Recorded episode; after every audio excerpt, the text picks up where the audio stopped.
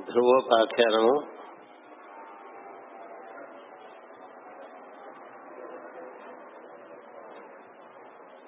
ధ్రువుడు విష్ణువును ఆరాధన చేసి అతని అనుగ్రహం పొంది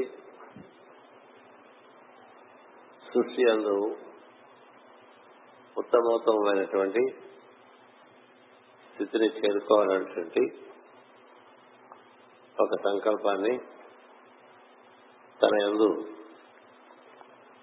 దృఢముగా స్థిరపరచుకోవడం జరిగింది.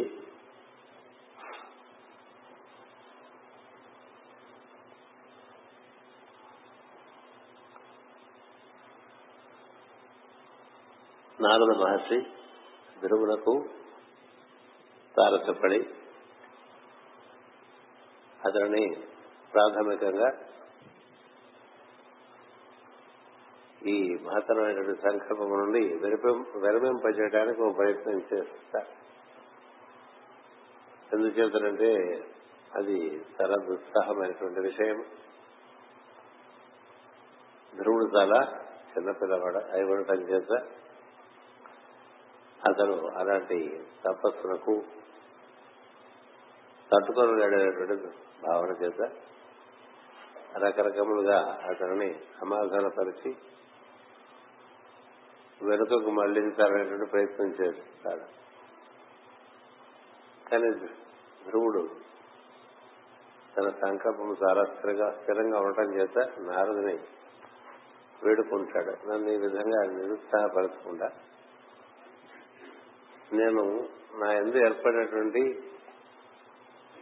ఈ సంకల్పం నందు నేను కృతకృత్యమయ్యేట్టుగా మీరు ఆశీర్వదించండి. నాకు మార్గం చూపించండి. ఎందుచేతనంటే మీరు యోగీశ్వరుడు కదా. మీరు నాకు సహకారం అందించండి సహాయపడండి ఉపదేశం చేయండి. అంతేకాని నన్ను ఈ విధంగా నిరుత్సాహపరిచి మరలా వెనుకకు వెళ్ళిపోయేట్లుగా మీరు భాషణం చేయవద్దనేటువంటి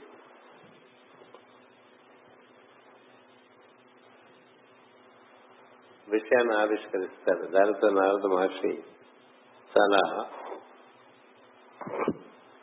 ఆనందపడతాడు. ఎంచేతనంటే ఇతని ఎందు ఈ విధంగా ప్రేరణ ఇచ్చినటువంటి వాడు ప్రతి జీవుని ఎందు వర్తించినటువంటి వాసుదేవుడే అని తెలుసు అందుకనే మనం మామూలుగా ఏదైనా సత్సంకల్పం అనేటువంటిది ఒకటి ఒక దిశగా ఏర్పాటు చేసుకుని మనలను మనం ఉద్ధరించుకుందాం అనేటువంటి భావన కలిగినప్పుడు అది మన పై పొరలలో నుంచి వచ్చినటువంటి విషయం అయితే అది ఎక్కువ దూరం సాగదు కొన్నాళ్ళు ఏదో ఆవేశం చేత కానీ మనకు ఉండేటువంటి మనోబలం చేత కానీ కొన్నాళ్ళు సాగుతుంది.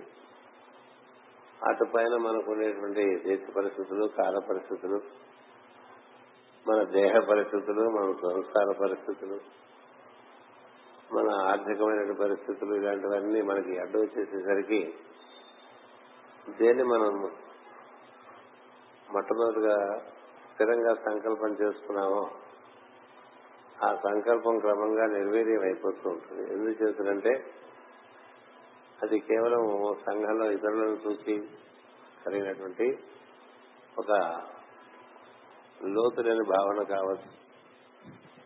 లేదా తనకే ఏదో ఒక గ్రంథం చదివినప్పుడు ఒక నాటకం చూసినప్పుడు ఒక సినిమా చూసినప్పుడు ఒక మహాపురుషుడు చూసినప్పుడు ఏవో కొన్ని కొన్ని మంచి భావాలు కలగటం జరుగుతూ ఉంటుంది. కొన్ని పుణ్యక్షేత్రాలకు వెళ్ళినప్పుడు కానీ కొన్ని తీర్థములో స్నానం చేసినప్పుడు కానీ కొన్ని లోపల నుంచి కొన్ని భావాలు వచ్చేస్తూ ఉంటాయి. అవి తన లోపల పొరల్లోంచి వేటిలోంచి వచ్చినా వాటి యొక్క అస్తిత్వం తక్కువగా ఉంటుంది. ఎందుకంటే అంతకన్నా ఆకర్షణీయమైనటువంటి విషయాలు గోచరించినప్పుడు కానీ అంతకన్నా ఎక్కువ ప్రాముఖ్యత ఉన్నది అనేటువంటి విషయం గోచరించినప్పుడు కానీ ఈ ముందు చేసిన సంకల్పం అది బలహీనపడిపోతూ ఉంటుంది. దానికోసమే నేను బ్రతికినా దానికోసమే నేను మరణించినా అనేటువంటి స్థితి రాదు. అందుకని సాధన మందంతా కూడా ఏదో గోరువెచ్చనీళ్ళుగా సాగుతూ ఉంటుందని చెప్తారు ఏదో కొంచెం మరీ చల్లటి నీళ్ళు కాదు అలా అని సరసర కాగే నీళ్ళు కాదు ఏదో గోరువెచ్చనీళ్ళుగా లూకువాం అంటుంటారు చూసారా? మామూలుగా అన్ని విషయాల్లో కూడా అలాగే ఉంటారు. అంటే మనుషులకి రకరకాల అంతరాయములు సమయందే ఉండటం చేత అలసులు మందబుద్ధులు. అని చెప్పారు కదా. మనకి ఎక్కువసేపు ఏది గట్టిగా పట్టుకుని ఉండలేం. వెంటనే అలసలు వచ్చేస్తూ ఉంటుంది. అంచేత జీవులు ఈ ప్రపంచంలో ఏవో అనేక అనేక విషయములు అనుభూతి చెందడం కోసం దిగి వచ్చిన వారే ఎక్కువ ఉంటారనేటువంటిది కింద తరగతిలో చెప్పారు. ఒక తపోలోకంలో ఉండేటువంటి జనం తప్ప మిగతా వారందరూ కూడా ఏవో రకరకాల విషయాల మీద ఆసక్తితో జన్మలెత్తుతూ ఉంటారు. వారికి మధ్య మధ్యలో ఇలాంటివి ఏదో తారసపడ్డప్పుడు కొంత ఏదో ఒక రకమైనటువంటి ఒక ఊపు ఒక ఆవేశం ఒక రకమైనటువంటి పూనకంలాగా వచ్చి కొన్నాళ్ళు వెళ్ళిపోతుంది. మళ్ళీ మామూలుగానే ఉంటాం. అట్లా చాలా విషయాలు మనం ఇలా ఉందాం అనుకున్నా అలా ఉండలేకపోవడంలో కారణం మనలో ఆ బలం చాలా లోతుల్లోంచి వచ్చినటువంటి విషయం కాకపోవడం వల్ల అది మనలో నిలబడదు. అందుకనే పెద్దలు ఏం చూస్తారంటే వీడికి అసలు ఏదైనా ఒక పని నిర్వర్తిస్తున్నప్పుడు కానీ తనుగా తానుగా సంకల్పించి చేసినప్పుడు కానీ దీని ఎందుకు వీడికి నిరంతరత్వం ఉందా లేదా అని చూస్తారు నిరంతరత్వం అంటే అది ఏదో ఓ రోజు చేసినట్టు ఓ రోజు చేయనట్టు కొన్నాళ్ళు చేయటం కొన్నాళ్ళు మానేయటం అలా జరుగుతూ ఉంటుంది. అందుకు దీర్ఘకాలం చేయగలరా లేదా దీర్ఘకాలం చేయాలి నిరంతరం చేయాలి. అలా చేయడానికి చాలా మనసులో బలం ఉండాలి. ఇక్కడ ఈయనకేమైంది ధ్రువుడికి? ఇంట్లో చిన్న తల్లి అన్న మాటలు బాగా బాధ పెట్టింది. బాధ పెడితే అమ్మ ఓదార్చింది కానీ అమ్మ కూడా పెద్దలు చెప్పిన మాటే సత్యం అని చెప్పింది. నిజంగా ఉచ్చ స్థితిలోకి వెళ్ళాలంటే మనం విష్ణు ఆరాధన చేయాలన్నా ఎందుకంటే అతడే దారి చూపిస్తాడు సరైన మార్గం చూపిస్తాడు అప్పుడు ఉన్నతోన్నత స్థితిలోకి వెళ్ళేటువంటి అవకాశం ఉంటుంది. అందుకే నువ్వు విష్ణు ఆరాధనకే నువ్వు పూనుకుంటే బాగుంటుందన్నట్టుగానే తల్లి చెప్పింది. చెప్పినప్పటికీ ఈ రోషంతో బయలుదేరినట్టు పిల్లవాళ్ళు ఎలాంటి మార్పులు లోపల జరిగినాయో తెలియదు. కదా? ఒక సన్నివేశం కారణంగా మనుషులు మారటం అనేటువంటిది జరుగుతూ ఉంటుంది జీవితంలో. అది కొంతమంది కొన్నాళ్ళగా ఉండి అది మనకి తప్పబడిపోతుంది సార్. సో ధ్రువుడికి ఏమైందంటే లోపల ఇప్పుడు అతనికి తండ్రి మీద తల మీద కూర్చోవాలి అనేది అది అసలు మనసులో భావనే పోయింది అది. ఈ తండ్రి తొడకటం ఈ సింహాసనం మీద కూర్చోవటం ఇది కాదు. మనం నిజంగా మనకి విష్ణు ఆరాధన గట్టిగా చేస్తే విష్ణువే మన కనుక ప్రత్యక్షమైతే అసలు మొత్తం అంతరికి ఉత్తమోత్తమైనది స్థానంలో అంటే స్థానం అంటే ఉద్దేశం అంటే అలాంటి చైతన్య స్థితిలో ఉండేట్టుగా కోరుకోవచ్చు కదా. ఎందుకంటే ఏదైనా ఇవ్వగలిగిన వాడు వాడు కనబడ్డప్పుడు వాడిని ఏదో ఒక కప్పు కాఫీ అడిగినట్టుగా చేస్తే ప్రస్తుతం మనకు కప్పు కాఫీ కావాలని అది అడుగుతారా? అంతకన్నా పెద్ద విషయాలు అడిగిన వాడు అంచేత ధ్రువుడిలో ఈ లోపల ఈ రకమైన మార్పు వచ్చేసి మార్పు వచ్చేసి ఇప్పుడు పినతల్లి అనేదని కాదు అమ్మ చెప్పిందని కాదు. నాన్నగారి ఒడిలో నేను కూర్చోలేకపోయాననేది కాదు. నేను విష్ణు ఆరాధన సంకల్పం దేనికి చేస్తున్నానంటే ఇప్పుడు అత్యున్నతమైనటువంటిది ఉన్నతోన్నతమైన స్థితి ఎందు నా ప్రజ్ఞ స్థిరపడి ఉండాలి. అప్పుడు చిల్లర విషయాల్లో ఇంక మనకి తేడాపడదు మామూలుగా చిన్న చిన్న విషయాలకి మనకి తేడాపడిపోతూ ఉంటుంది. పొద్దున్న సాయంత్రం లోపల ఏదో అనుకోని సంఘటన ఒకటి జరిగితే వెంటనే మనం దాంట్లో చాలా తేడా వచ్చేస్తాం అందుకని ఇలా ఉండే ఈ ప్రపంచంలో అత్యున్నత స్థానం అంటే ప్రపంచం తనని ఏ విధంగా దుఃఖపెట్టినటువంటి స్థానంలో తాను ఉండేట్టుగా అతీతంగా ఉండే స్థానాన్ని కోరుతూ ఆ విధంగా నారద నారద మహర్షికి చెప్పాడు నేను ఉన్నతోన్నత స్థానం పొందడానికి ప్రయత్నం చేస్తున్నాను. దానికి మీ తోడ్పాటు నాకు అందిస్తే నేను ఎక్కువ సంతోషిస్తాను అని చెప్పి చెప్పుకోవడం జరిగింది. నీకు ఒకవేళ నీ వయస్సున అయితే అపురూపమైన వివేకము కలిగినను సుఖదుఖములు పూర్వము నువ్వు చేసుకున్న కర్మను బట్టి ఏర్పడుతున్నామని తెలుసుకొని తృప్తి పడము లోకమును వివేకములు ఇట్లు తెలుసు వివేకవంతులు ఇట్లు తెలుసుకొని సుఖదుఖములను సంతోషముగా అనుభవిస్తూ వారికి లంగకుగా ఉన్నారు.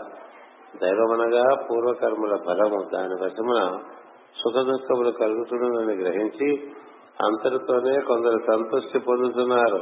నీవును అట్లే పొందము. కాదు కూడదని తల్లి చెప్పిన యోగ మార్గమును అనుసరించి ఈశ్వరానుగ్రహం పొందగలిగితివా మహాయోగేంద్రులు కూడా సంగము లేని స్థితిని పొందుటకు అనేక జన్మలు సాధన చేసే క్రింది బిందు పడుతున్నారు. సమాధి స్థితిని సాధించిన వారు కూడా నీవు చెప్పిన నారాయణుని మార్గమును తెలియలేకున్నారు అతనిని ఆరాధించడం కష్టము. ఫలితము లేని ప్రయత్నములు మానము. కాదు మోక్షము కావాలని నిశ్చయించుకుని ఇంటివా వినుము. జీవితమున కలుగు సుఖదుఖములు తాత్కాలికములు. అందేది దైవవశమున కలుగును. దానికి సంతృష్టపడివాడు జ్ఞాని అయి మెరగగలడు. తనకల్లా ఎక్కువ గుణములు గల వారిని చూసి సంతోషింపవలను కపట స్వభావమును చూసి జాలిపడవలను. సమ్మానుని ఎడల స్నేహము చేయవలను. ఈ మూడు గుణములు అలవచ్చుకున్నాయి గాని మూడు తాపములు తొలగవు. అని ఇట్లా చెప్పాడు నారద మహర్షి. చెప్తే ధ్రువుడు ఇట్లా అన్నాడు మహాత్మ మీరు చెప్పిన చిత్తశాంతి సుఖ దుఃఖములకు దెబ్బలు జీవులకు సాధ్యము కాదని తమరే చెప్పి కదా నేను చూడ క్షత్రియులను ఇతరులకు భయంకరముగా బ్రతుకుటయే మా క్షత్రియుల లక్షణము. నేను వినయమును నీటి అలవడని వాడను. సురుచి పలికిన మా చెడు మాటలు బాణముల వలె హృదయమును గుచ్చుకున్నది ఇచ్చి అవినయ పరుని మనస్సున తమరు ఉపదేశించిన శాంతిని తెలుసుట ఎటునూ సాధ్యము కాదు. నేను ఆ ప్రయత్నం మాని ఇంకొక మార్గమును పట్టింది మూడు లోకముల కన్నా ఉత్తమమైన స్థితి కావాలని కోరుకుంటున్నాను ఇంకొకటి ఇంతవరకు సాధింపని స్థితి సాధించడానికి నిశ్చయించుకుంటుంది అట్లా నేను బాగుపడటం కావలసిన సాధు మార్గం ఉపదేశింపుడు కోరిన విషయం చాలా అత్యంత ఉగ్రమైనటువంటిది కానీ ఆయన కోరింది ఏంటంటే నాకు ఒక సాధువైన మార్గంలో ఇది లభించేట్టుగా సాధు మార్గం అంటే సత్వగుణ మార్గం సాధు మార్గం. ఉగ్రమైనటువంటి తపస్సులు ఫలించవు. అందుకని సాధు మార్గంలో నేను ఆ విధంగా నాకు ఏర్పడినటువంటి సంకల్పం సిద్ధించేట్టుగా ఆశీర్వదింపని కోరాడు. మీరు భగవంతులకు చతుర్ముఖుని తొడపై పుట్టి తిరిగి అని విన నారదుడు ఇట్లా ఇంతవరకు చిన్న చదువుకున్నాను మనం చదువుకున్నాం. బాలక నేను నీకు చెప్పేటిదేమి నిన్ను మోక్ష మార్గమున ప్రేరేపించేవాడు వాసుదేవుడు అని స్పష్టమవుతున్నది. అంటే మనలో ఈ సంకల్పం దైవమే చేశాడనుకోండి మనలోని ఈశ్వరుడు లేక వాసుదేవుడు అంటాం. మనలోని ఈశ్వరుడే వాసుదేవుడు మనలోని ఈశ్వరుడు లేక వాసుదేవుడే మనకి మేలు కలపడం కానీ మన నిధులకు పంపించడం కానీ మన ఎందు ఈ ప్రాణస్పందనం నిర్వర్తించడం కానీ ఆయన అధీనంలో ఉంటాయి అందుకని మనలో ఈశ్వరుని యొక్క అనుసంధానం కోసమే ప్రయత్నం చేస్తూ ఉంటాం ఆత్మానుభూతి కోసం. అంచేత ఈ ప్రేరణ మన నుంచి కాక మనలోని ఈశ్వరుని నుంచి కలిగింది అనుకోండి అంటే ఈ జీవుని ఉద్ధరిద్దాం అని దేవుడు నిర్ణయం చేస్తున్నారు. ఈ జీవుని ఎవిడి పొందవలసిన అనుభవం అంతా పొందాడు ప్రపంచంలో ఇతనికి మనం ఉద్ధరణ ఇతనికి ఉద్ధారణ కలిగిద్దాము అని భగవంతుడు కనిపించాలట. అది ఇక్కడ చెప్పే విషయం. అలా అనిపించడం దైవం ఒక జీవుడి విషయంలో దాన్నే అనుగ్రహము అంటారు. అది ఎవరిని భగవంతుడు అనుగ్రహింపదలుచుకుంటాడో వాని ఎందు తానే ప్రేరణ ఇస్తాడు. అతను ప్రేరణ ఇస్తే అందుకనే మీకు చాలాసార్లు పనిచేస్తుందా ఏమిచ్చినైనా కానునలకు ఏగినైనా ఏగిననైనా నిజేచ్ఛనైనా హరిప్రబోధములు ఎక్కుతాయాలకి ఎక్కువ ఎందుకు ఎక్కువ అంటే ఆయనే ప్రేరిస్తాడు ఆయన ఆరంభించాడు ఈ మొత్తం అంతా. ఆయన సంకల్పం ఉంటే జీవుడు ఆ బలం చేత అభివృద్ధి చెందుతాడు విషయం మనకి భాగవతంలో ఉన్నది మహర్షి చిన్న పుస్తకం మహర్షి అనే బుక్లో రెండో భాగం అంతా యోగం గురించి రాస్తారు మహర్షి గారు. అందరూ దగ్గర వివరిస్తారు. It is by sheer grace of God by which the the soul tends to the return path అంటే ఈ జీవుడు తెలుగు ప్రయాణంలో ప్రవేశించాడు అనేది ఎప్పుడు ఖచ్చితంగా అంటే ఎప్పుడు అది భగవత్ సంకల్పమే భగవత్ ప్రేరితమైతే ఆ భగవత్ ప్రేరితమైన చోట అతడు ఎన్ని రకాల పరిస్థితులు ఏర్పడిన జీవితంలో భగవద్ ఆరాధన మారడం భగవంతుడితో అనుసంధానం చెందడం మారడం. అంటే ఇంకా అంతకన్నా పెద్ద విషయం అనేది ఇంకోటి ఉండదు అతనికి. అది అందుకోసం భక్తుల కథ చదువుకుంటాం మనం. అందుచేత ప్రతి చిన్న విషయానికి పెద్ద పెద్ద విషయానికి దేనికి ఇతరమైన విషయానికి దేనికి కూడా అతడు ఈ స్మృతి నుంచి బయటికి వెళ్ళిపోడు.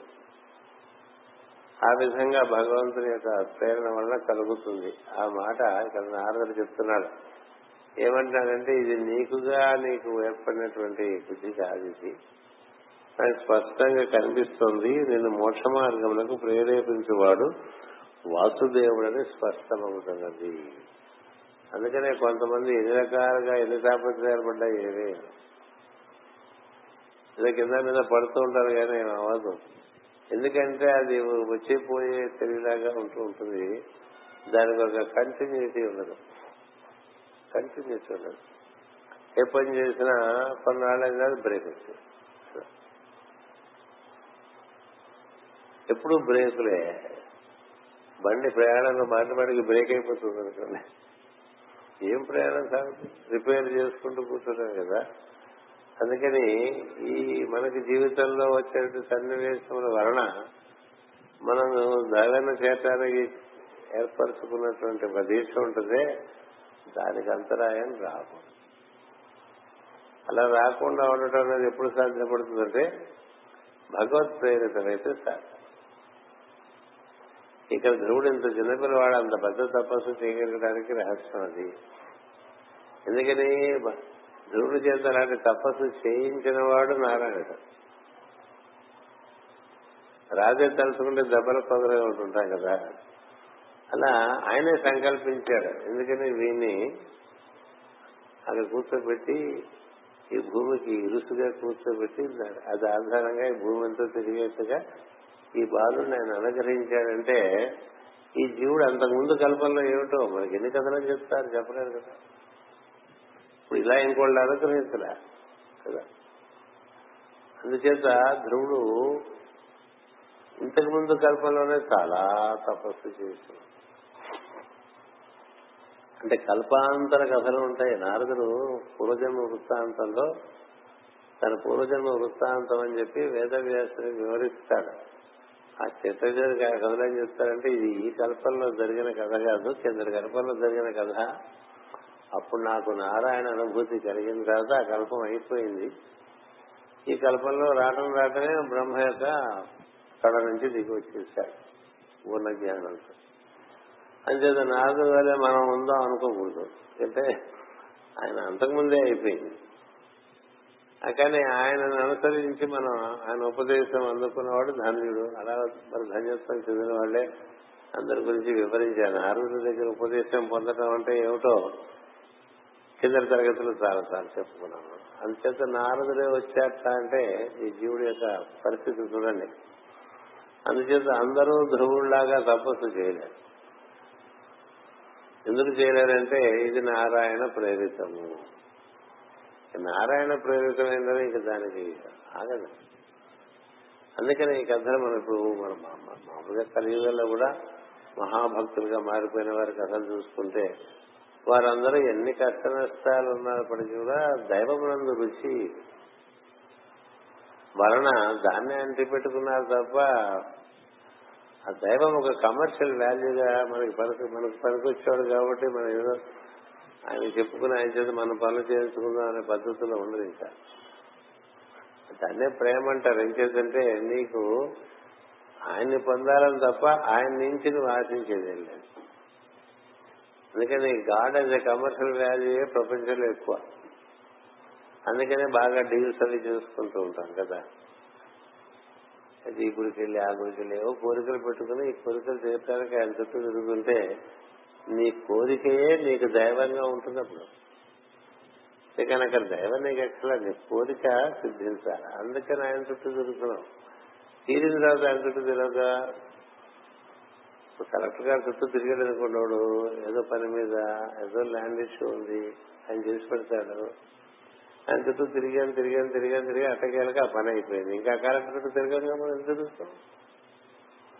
ఇప్పుడు కలెక్టర్ గారి దగ్గర అంటే ఎందుకు అయిపోయింది కదా? కదా. అట్లా దైవంతో మన కోరికలు తీసుకునే వాళ్ళంతా కూడా దైవ భక్తులు కారు. వారి కోరిక ఎందు వారికి ఉన్నటువంటి తీవ్రమైనటువంటి మక్కువ చేత తిరుగుతూ ఉంటారు. అది వేరు అది దైవం భక్తి అంటే ఎట్లా? కుదరదు కదా.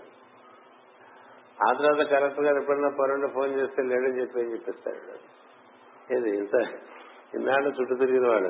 వ్యాపారం కదా అది? వ్యాపారస్తుడు తనకి ఎవరితో పని ఉందో వారి చుట్టూ తిరుగుతూ ఉంటాడు. ఆ వ్యాపారం అక్కడ ఇంకా ప్రస్తుతం మనకు అవసరం లేదంటే కొంత అక్కడ కనెక్షన్ మానేస్తాడు ఫోన్ తీయడు నేడు చెప్పించేస్తుంటాడు. అవసరమైన వాళ్ళ చుట్టూ తిరుగుతూ ఉంటాడు. సార్ దైవం చుట్టూ తిరుగుతున్నంత మాత్రం చేత దైవ భక్తులు అయిపోవు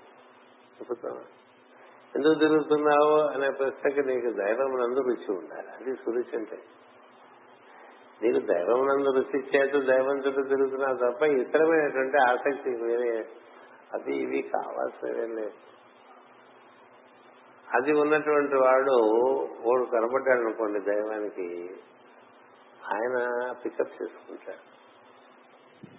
అది ఇక్కడ నారదులు చెప్పే ఈ రెండు వందల నలభై రెండు పద్యం చాలా ముఖ్యమైన మొత్తం. ఎన్నైనా చెప్పుకోవచ్చు కానీ ఉపాఖ్యానాలు కీలకమైన విషయములందు మనం జాగ్రత్తగా అవగాహన చేసుకోవాలి కుమారక విను నిన్ను మోక్ష మార్గమునకును ప్రేరేపించిన వాడిప్పుడు ధీరజోత్తముడు వసుదేవుడగుటను. గుర్తించాలి కొంతమందికి గురువులు ఉపదేశం ఇస్తారు వాళ్ళు వెంటనే పండిపోతారు. కదా? అట్లా అందరూ మరి పండగే ఆ గురువు గారి దగ్గర. అందరూ పండగ మాస్టర్ సివి దగ్గర ఉపదేశం పొందిన వాళ్ళు చాలా మంది ఉన్నారు. మరి ఎంఎన్ గారి లాగా పూర్ణ పురుషుడైన వాళ్ళు ఏది? కావడం ఉపదేశం ఇవ్వటంలో తేడానా? కాదు. అనుగ్రహంలో తేడా. ఆయన ఎందుకు భగవంతుడు అనుగ్రహం చూపించాడు. ఎందుకు చేతులంటే అక్కడ అంతకు ముందు ఏ జన్మల్లో ఎలాంటి పుణ్యకార్యములు చేసి అంత లోకహితమైన కార్యములు చేశారో మనకు తెలియదు కదా. ఆయన ఒంగోలు లాయరే కదా అనుకుంటే చాలా మంది లాయర్లు అంతకన్నా గొప్ప లాయర్లు కూడా ఒంగోలులో ఉండండి డబ్బు వాళ్ళ మేనమానమే పెద్ద బ్యారిస్టర్ అప్లా కదా టంగుటూరు ప్రకాశం పంతులు గారు. కానీ తేడా తేడా అందుకని ఇప్పుడు ఒకే ఇంట్లో పుట్టినప్పటికీ కూడా మా తమ్ముడు కదా అనుకుంటాడు. మీ తమ్ముడు ఉన్నాడు వాడు కానీ వాడికి వేరే ఇంకో క్వాలిఫికేషన్ ఉంది. భగవంతుని అనుగ్రహం ఉంటుంది త్యాగరాజ స్వామి వాళ్ళ అన్నయ్య ఇద్దరు కలిసే ఉంటారు కదా. క్రమంగా మరి ఇంటి సంసారంలో మనకు తెలియజేది ఇల్లు మధ్యలో గోడలు కట్టేసి చేసుకునే పరిస్థితి వాటాలు అయిపోతుంది. ఓ వాటాలో ఒక వాటాలో ఆయన ఉంటారు ఒక వాటాలో ఆయన ఉంటారు ఇవన్నీ త్యాగరాజ స్వామి దగ్గర నుంచి రావు అలాంటి ఆలోచనలు. వాళ్ళ అన్న అన్నగారు వదిన గారు వాళ్ళ దగ్గర నుంచి వస్తుంది. ఈయన ఎంతసేపు భగవత్ చింతనే కదా. భగవత్ చింతనలో ఉండేవాడికి భగవత్ చింతనే ప్రధానం ఇతర విషయంలో అంత ప్రధానం కాదు. అందుచేత తంజావూరు రాజు గారు పిలిచినా కూడా తంజావూరు రాజు గారు ఇప్పుడు ఆయన సన్మానాలు ఆయన ప్రశంసా పత్రాలు ఆయన ఆస్థానంలో మనం నుంచోమంటే నుంచుని కూర్చోమంటే కూర్చొని ఏముంటారులే? అంతకన్నా మంచి విషయం ఆసక్తి కలిగిన వాడు దానికి వెళ్ళడు కదా. అందుకనే ఇంత అన్న ఏమో బాగా ఒత్తిడి చేస్తారు మనకి ఇంక మరి జన్మ తరతరాలకి సరిపడా పని కావాల్సినంత వచ్చేస్తుందిరా. అసలే మనకు ఉండి లేకుండా ఉన్నాం. అని ఎన్ని చెప్పినా వెళ్ళి కదా. వినకుండా తన్నే కనడుతాడు నిధి చాలా సుఖమా? రాముని సన్నిధి సేవ సుఖమా? నిజముగా తెలుపు మనసా? అని. నీకేదో నిజంగా చెప్పు. నిజంగా చెప్తే గాని నువ్వు నిధి ఎంత ఆసక్తి ఉంది రాముని సన్నిధి దగ్గర ఉంటే నీకు రెండు రెండు ఒకటికి అయిపోతావు రేవడం అయిపోతాం కదా అతడికి అది దైవ ప్రేరితం. ఇప్పుడు చగరేస్తాం జీవితం దైవ ప్రేరితం కాబట్టి ఆయన కృతులు వాళ్ళకి పాడుకుంటుంటారు పాడే వాళ్ళకి అంత ఉండదు మళ్ళీ. కదా? ఉంటుందా? అదే పాట పాడిన వాళ్ళు ఎంతమంది లేరు? వాళ్ళకు ఉంటుందా? ఉండదు. ఎందుకని? ఆయనకి ఆయనలాగా ఆయనలాగా బాగా పాడదు కదా? ఉండదు ఎందుకని? దైవ ప్రేరితం కాదు. పోతన మార్చి వారు ఉన్నారు ఆయన దగ్గర మనం చదువుకుంటున్నాం భాగవతం. సప్తములు హాలికులైననేమి అనేటండి. కాడెద్దులు ఎక్కడ నేల ఆయనకు అంతకన్నా ఏం లేదు అక్కడ. కాడెద్దులు ఎక్కడ నేల ఒక కొడుకు కూతురు. చాలా అనుకున్నాడు. భగవద్దత్త ఇదంతా భగవంతుడే చూసుకుంటాడు అనుకున్నాడు కదా. మరి ఆయనకున్నటువంటి కవిత్వానికి ఎంతో మంది ప్రశంసించేవారు సంఘంలో. రాజాసేవం అందుకుంటే బోర్డు కలిసి రాజు అడిగేసాడు నీ పుస్తకం నాకు ఇస్తావా అని అంకితం. కదా? అలా ఇస్తారు ఎన్ని కష్టాలు పెట్టినా రుచి రాముడి మీద ఉండేటువంటి వాడు ఇతర విషయంలో రుచి చూపించారు ఇతర విషయంలో రుచి కోసం దైవాన్ని పట్టుకున్న వాళ్ళు వేరు. దైవమే రుచిగా బతికేటువంటి వాళ్ళు వేరు. ఇక్కడ నాదుడు చెప్పినట్టు మా మహర్షి చెప్పినటువంటి వాక్యం ఏంటంటే నిన్ను ఈ విధంగా ప్రేరేపించిన వాడు వాసుదేవుడే స్పష్టంగా కనిపిస్తుంది అని చెప్తున్నాడు. అందుచేత అలా వాసుదేవ ప్రేరితుడే ఒక జీవుడు ఒక సద్గురు దగ్గరకు వెళ్ళాడు అనుకోండి. వెళ్తే ఆయన తప్పక ఆ సద్గురు ఒక నిమిత్త మాత్రంగా సిద్ధుడైపోతాడు. అదే సద్గురువు దగ్గర ఇక చాలా మంది ఉపదేశం పొంది ఉండవచ్చు వాళ్ళెవరు అలా కాలేదు కదా. అయ్యారా ఏదో ఒక గురువు గారికి ఒక్కరు దొరికితే జరగనట్టుగా ఉంటుంది కదా. ఇప్పుడు రామకృష్ణ పరమహంస అంటే ఎవరు చెప్పుకుంటాం వివేకానంద అంటాం ఆటోమేటిక్ రాముడు అంటే ఎవరు చెప్పుకుంటాం ఆంజనేయ స్వామి అని చెప్పుకుంటాం ఆటోమేటిక్ కదా అట్లా ఎవరు ఆ విధంగా వాళ్ళు కూడా దైవ ప్రేరితులు అయితేనే సిద్ధి తప్ప అందుకని ఎవరు నిజంగా ఉపదేశం ఇచ్చేవారంటే దైవమే. దైవమే ఒక గురువు ద్వారా ఉపదేశం చేస్తారు. ఎందుకని ఈ జీవుణ్ణి తరింప చేయాలనేటువంటి తపన దైవానికి చాలా ఉంటుంది. ఎందుచేత అతని యొక్క కర్మ నిర్వహణము జన్మ జన్మల నుంచి చూస్తూ ఉంటే ఆ విధంగా గోచరించడం చేత వీడిని నేను అందుకుందాము ఆ నిర్ణయం ధైర్యం చేసుకుంటే ఇంకా అక్కడి నుంచి అలాగూ అతనిలో సహజంగా రుచి ఉండటం చేత ఈ విధమైనటువంటి సంకల్పం రావటం చేత ఒక గురువు ఇట్లా ముట్టుకోగానే వాడికి మాకు అందరికీ దొరకదు అట్లా అందుకని దీనికే మనకి చెప్పుకుంటూ ఉంటాం కొంచెం డైవర్స్ అయినా కదా? బుధుడు జన్మరహస్యం గురించి పురాణాల్లో చెప్పారు. బుద్ధుడు జన్మ రహస్యం. తారా అనేటువంటి ఒక స్త్రీ ఆమె బృహస్పతి యొక్క భార్య. బృహస్పతి యొక్క భార్య అయితే ఆయన దగ్గరికి ఆమె దగ్గరికి చంద్రుడు కూడా బృహస్పతి దగ్గర విద్య కోసం చేరుతాడు. చేస్తే చంద్రుడు సాంగత్యం వల్ల తారక బుధుడు పుడతాడు. చంద్రుడు సాంగత్యం వల్ల బృహస్పతి భార్యకి బుధుడు పుడతాడు భార్యకు పిల్లవాడు పుడితే తన పిల్లవాడని అనుకుంటాడు బృహస్పతి కదా? తన భార్యకి పిల్లవాడు కలిగాడు అంటే తన కుమారుడు కదా అని నా కుమారుడు నా కుమారుడు అనేది చాలా కాంతివంతంగా ఉంటాడు బుధుడు. చాలా అంటే ఇది ఒక రహస్యార్థంతో కూడిన కథ అంతే కదా రంకు కాదు రంకు కాదు అది ఎలా ఉంటుందంటే ఇప్పుడు మనం సార్ అంటే మనమే సాధకులం బృహస్పతి అంటే గురువు గారు. చంద్రుడు అంటే మనలో ఉండే మనసు మనలో ఉండే మనస్సే చంద్రుడు. మనము చాలా లాంటి సాధకులు. మనకు గురువు గారు దొరికారు. ఇప్పుడు ఆ గురువు గారు మనకు బోధకం ఏదో ఉపదేశం ఇస్తారు. మనం ఏం చేస్తాం? మన మనసుతోనేగా మనం సాధన ప్రారంభం చేస్తాం. మనసుతోనే సాధన చేస్తే జరుగుతుంది. నీ మనసుకు ఉండేటువంటి పరిశుద్ధత దానికి ఉండేటువంటి దీక్ష దానిలో ఉండే సంకల్ప బలానికి సోముడు అనేటువంటి ఒక తత్వం అంటే సబుమ అంటారు. సోముడు అంటే ఉమతో కూడినటువంటి శివుడు అని అర్థం. ఆ సోము అనే తత్వము నీలో నీ నీలో నీ మనస్సుని చక్కగా అనుభూతినిచ్చి తన్మయత్వం కలిగిస్తుంది అనుభూతినిచ్చి తన్మయత్వం కలిగించి ఉపదేశాన్ని పండింపజేస్తుంది. పండింపజేస్తే అప్పుడు ఏం జరుగుతుంది? దేని వల్ల నీకు పంట పండింది? నీ చంద్రుడి ద్వారా నీ పంట పండి నీ మనసు ద్వారా నీ పంట పండింది. నీ మనసుకి అది ఎలా లభించింది? ఉపదేశం గురువు నుంచి లభించింది. కానీ సిద్ధి లభించడం నీ మనసులో ఉండేటువంటి రుచిని బట్టి.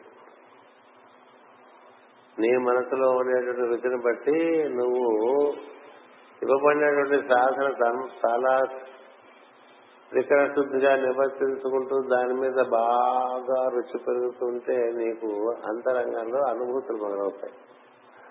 ఆ అనుభూతులు క్రమంగా చాలా నీకు ఎంత ఆనందం కలిగిస్తాయంటే ఇతర విషయం మీద ఆసక్తి తక్కువ అలా అట్లాంటి తన్మయత్వ స్థితిలో నీకు లోపల నుంచి పండుకుంటూ రావటం ఏర్పడుతుంది. ఆ పండుకుంటూ రావటమే నీలో బుద్ధి అనేటువంటి వెలుగు ఏర్పడటంగా చెప్తారు. ఆ బుద్ధి అనేటువంటి వెలుగులోకి వెలుగు నీలో ఏర్పడటం అనేటువంటిది నీ చంద్రుడు చేసిన కృషే తప్ప కదా. గురువు గారు ఇచ్చినటువంటి ఉపదేశము లేక భర్త ఇచ్చినటువంటి ఉపదేశము నిమిత్త కారణమే కానీ నువ్వు అలా పండించుకోకపోతే పండదు. కదా? పడుతుందా? అదే చెప్తున్నా గురువు గారు చాలా మందికి ఉపదేశాలు ఇచ్చిండొచ్చు. అందరికీ పండలేదు కదా? కొంతమందికే పండింది కదా? కొంతమంది ఏంటంటే ఒకడో ఆరో ఉంటారు ఎప్పుడు కూడా. అలా లేని వాళ్ళు కూడా ఉంటారు గురువులు. ఎందుకు పండలేదంటే భగవత్ ప్రేరితం పండటం. ఏ జీవుడు ఏ విధంగా తరింప చేయాలో దానికి దైవంగా నిర్ణయం చేస్తూ ఉంటాడు. అందుకని ఈ పంట ఎవరి నుంచి ఏర్పడ్డది అని అనేసరికి బృహస్పతి నా వల్ల అన్నాడు. గురువు గారు అంటే చంద్రుడు కాదు నా వల్ల అదే నీ వల్ల ఏంటి నా భార్య కదా. లేదు నా వల్లే. అంటే అప్పుడు చంద్రుడికి శుక్రుడు అప్పుడు ఇద్దరు కలిసి శుక్రుడిని అడుగుతారు. అంటే శుక్రుడిని అడిగితే చంద్రుడు వల్లే అని చెప్తారు ఎందుకంటే శుక్రుడు అనుభూతికి అధిపతి. అనుభూతి ఎక్కడ చేస్తుంది? సోముడి దగ్గర నుంచి వస్తుంది శుక్రాచార్య వారు శివారాధకుడు అంటే పురాణం అలా ఉంటుంది. అంటే అనుభూతి మార్గంలో పండాలి తప్ప ఊరికే నాలుగు పుస్తకాలు చదివేసి బరువు నిండా విషయాలు పెట్టుకుంటే దానివల్ల ఉపయోగం నీకు బరువు పక్కవాడికి బరువు. నువ్వు చెప్పిన అవతలాడు కూడా బాగుండదు. ఎందుకంటే నీలో స్ఫూర్తి లేని వాడు మాట్లాడుతున్నాడు అనుకోండి అదేదో ఎప్పుడాకేస్తారు అన్నట్టుగా ఉంటుంది కదా. అంచేత చంద్రుడు నా కుమారుడు బుధుడు అంటాడు పురాణంలో. బృహస్పతి నా కుమారుడు అంటాడు. ఇప్పుడు శుక్రుడు లేదు చంద్రుడు కుమారుడే అంటాడు. అంటే ఇది రంక అయిపోయింది కదండి. అప్పుడు యుద్ధం జరుగుతుందట యుద్ధం జరిగితే అప్పుడు దేవతలందరూ దిగి వస్తారు. అప్పుడు భగవంతుడు దిగి వచ్చి నువ్వు నిమిత్త కారణం అతని పంటకి. చంద్రుడు కుమారుడే నిర్ణయం చేస్తారు బుద్ధుడు ఇలా కథ ఉంటుంది. ఎందుకు చెప్తున్నానంటే ఒక శిష్యుడిని ఒక గురువు క్లెయిమ్ చేయడానికి వీలేదు ఒక శిష్యుడిని ఒక గురువు క్లెయిమ్ చేయడానికి వీలేదు ఓ శిష్యుడు ఆయన నా గురువు గారు అని చెప్పుకోరు అది వీడు నా శిష్యుని గురువు చెప్పడం. ఎందుకంటే ఆయన తెలుసు. ఇప్పుడు చాలా మందికి చెప్పాం మనం వీడు కూడా కదా గట్టిగా తయారయ్యాడు. వాడు చెప్పుకోవటం ఆయన వల్ల ఈయనకి కీర్తి. శిష్యుడు వల్ల గురువుకి కీర్తి. కానీ పంట పండించుకున్నది శిష్యుడే. గురువు నిమిత్త కారణం దైవము అనుగ్రహించారు ఇలా తెలుసుకోవటం అనేటువంటిది ఈ చిన్న కథ పద్యం నుంచి చాలా పెద్ద విషయం తెలుసుకోవచ్చు. అందుకని కిందసారి ఇక్కడ ఆపేసా ఈ విషయం చెప్పాలనే ఉద్దేశం. ఎందుకు చేస్తానంటే మన అందరం కూర్చొని పిలుస్తాం మాస్టర్ ఇది నమస్కారం అంటారు. ఎవరిని అనుగ్రహించదలుచుకున్నాడో వాడికే పడుతుంటుందా అందరికన్నా ఇక్కడ ఫేమస్గా ఉండేవాడు పడిపోతాడు అనుకోకూడదు. కదా? మనం అనుకుంటాం మనకు వైల్డ్లీ అండర్స్టాండింగ్ ఒకటి ఉంటుంది కదా. ఆ ప్రాపంచికమైనటువంటి విలువలు దైవపు విలువలతో తేడా ఎందుకంటే ఈ ప్రపంచంలో గుర్తింపు పడ్డ వాళ్ళకి ఆ ప్రపంచంలో గుర్తింపు ఉంటుందనే లేదు. ఎవరి ఎందు భగవంతుడికి అనుగ్రహం కలిగిందో వాడే అక్కడ గుర్తింపు పడతాడు అందువలన నీకు నేను చెప్పేదేమి నిన్ను మోక్ష మార్గములకు ప్రేరేపించు వాడు వాసుదేవుడని స్పష్టమవుతున్నది. ఇది నీ విషయం కాదు లేదా? నీ లోపల ఉండేటువంటి ఈశ్వరుడు నిర్ణయం తీస్తాడు అందుకనే నువ్వు ఇంత గట్టిగా నిలబడిపోయావని చెప్తున్నాడు కదా? అది ఒక రహస్యం. అలాంటి వాడు దైవమే అతన్ని వీళ్ళ దగ్గర వాళ్ళ దగ్గర చేర్చి అనుగ్రహిస్తూ తన దగ్గరికి చేర్చుకుంటాడు. తన దగ్గరికి చేర్చుకోవడానికి దైవమే మార్గాలు ఏర్పాటు చేస్తూ ఉంటాడు. ఆ మార్గంలో దైవం దగ్గరికి చేరేటువంటి ప్రక్రియలో ఆ జీవుడు ఉంటాడు. ఉన్నప్పుడు అది ఫలిస్తుంది. దానికి అలాంటి వాళ్ళందరికీ దోవ చూపించడానికి దైవ ప్రేరితులుగానే సద్గురువులు కూడా సంచరిస్తుంటారు అందుకని శిష్యుల మీద వ్యామోహపడే గురువులు ఇదంతా కలియుగంలో నానా గందరగోళంగానే ఉంటుంది. మీరు చూసుకుంటే ఏ గురువు ఫలానా వాడు నా శిష్యుడు అని చెప్పింది ఎక్కడ ఉండదు. ఫలానా శిష్యుడు తన గురువు గురించి చెప్పుకోవటం ఉంటుంది. ఉంటుంది. అలా ఉంటుంది. ఏం చేద్దంటే వాడు తనంతటి వాడు అవటానికి కారణం వాడే అని తెలిసి ఉంటాడు గురువు. కదా? అందుచేత మాస్టర్ గారు మందులు కూడా అలాగే మాట్లాడేవారు. కదా? మీరు మందు వేశారు తీరం దెబ్బ తగ్గిపోయింది మాకంటే అది దైవ సంకల్పం మీకు తగ్గాలనేదని చెప్పేవారు అదేంటి మాస్టర్ గారు అంటే అనేవారు నేను మందిస్తే తగ్గేటైతే డిస్టెన్స్లో వచ్చే వాళ్ళు అందరికీ తగ్గారు కదా ఇప్పుడు ఆ డిస్పెన్సరీకి అప్పుడు ఎప్పుడు రోగులు వస్తూనే ఉన్నారు మందులు ఇస్తూనే ఉన్నారు. తీసుకుంటూ అలా కంటిన్యూస్గా తీసుకున్నటువంటి వాళ్ళు చాలా మంది ఉన్నారు మందులు. ఎందుచేత డబ్బులు తగ్గకపోతే. తగ్గితే తీసుకుంటారు? డబ్బు లేని వాడు మందు తీసుకోడు కదండి. మరి పాతికేళ్ళు ఆయన దగ్గర మందు తీసుకున్నానంటే అర్థం ఏంటండి నాకు చెప్పండి? పాతికేళ్ళుగా తగ్గలేదనేగా ఏదో తగ్గినట అందుకని కృష్ణమాచార్య మందు వేస్తే అందరికీ తగ్గుతుందో? తగ్గదు. తగ్గటం అనేటువంటిది దైవ సంకల్పం ఉన్న చోట ఇచ్చిన మందు వల్ల అది నిమిత్త కారణంగా వాడికి తగ్గుతుంది. తగ్గటం తగ్గకపోవటం నా చేతిలో లేదు. అది ఈశ్వరేచ్ఛగా జరుగుతుందని చెప్తూ ఉండేవారు మాస్టర్ అలా ఉండటం నిరహంకారం. లేకపోతే మనం మంది వేసాం వాడికి తగ్గింది మనం ఏదో చేస్తే వాడికి కలిసి వచ్చింది. ఇట్లా అనుకుంటాం కదా. అదేం లేదు. అటువంటి కొన్ని కొన్ని డైమెన్షన్స్ ఉంటూ ఉంటాం. అంటే కొన్ని దృక్కోణాలు ఉన్నాయి. ఆ దృక్కోణాలు తెలిసి ఉండటం మంచిది. నారదంతటి వాడు ఇప్పుడు తనకి ఈ పిల్లవాడికి సరైనటువంటి మార్గం చూపించడం తన కర్తవ్యం అని తనకు కూడా తెలిసిపోయి తెలిసిపోయి ఏమంటాడంటే నీవు వాసుదేవుని నిరంతరము ధ్యానించుట అభ్యసింపు అని చెప్తాడు.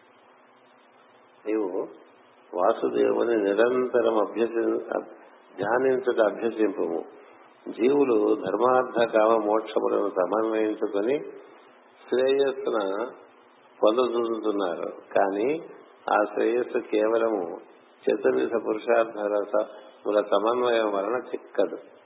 శ్రీహరి పాదములపై మనస్సు నిలకొనితో చిక్కును ఇదో పెద్ద విషయం చెప్పా. ఈ మధ్య చెప్తూ వస్తున్నా.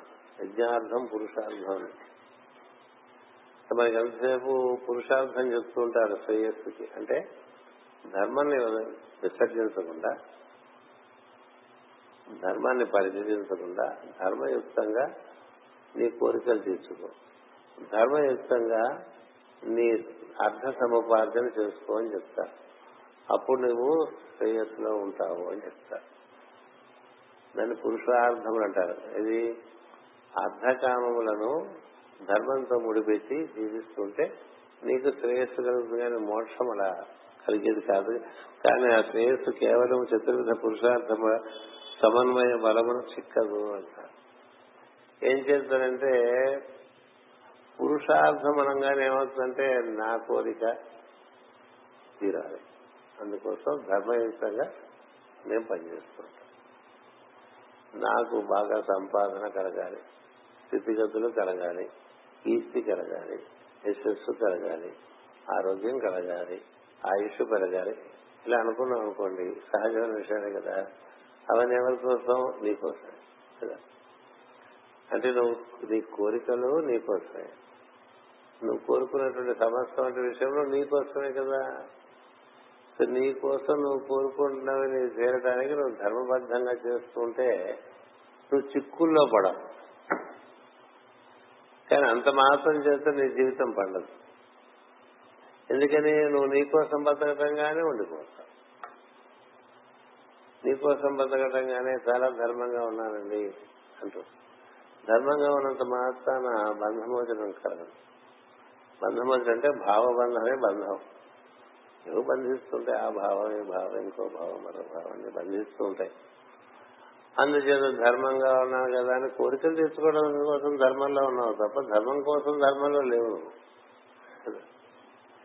నీ ధర్మాచరణ నిష్కారణం కాదుగా. దానికి కారణం ఉంది.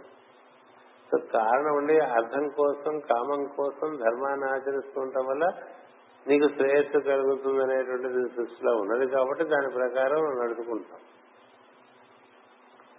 అంత మాత్రం చేత నువ్వు ముక్తులు ఎట్లా అయ్యావు? నువ్వు ఊళ్ళో చెప్పినటువంటి పద్ధతి ప్రకారం జీవిస్తున్నావు అనుకో. ఊళ్ళో వాళ్ళని వాళ్ళని ఇబ్బంది రాదు. అంటే ట్రాఫిక్ రూల్స్ పాటిస్తున్నావు అనుకో పోలీసు వల్ల ఇబ్బంది రాదు.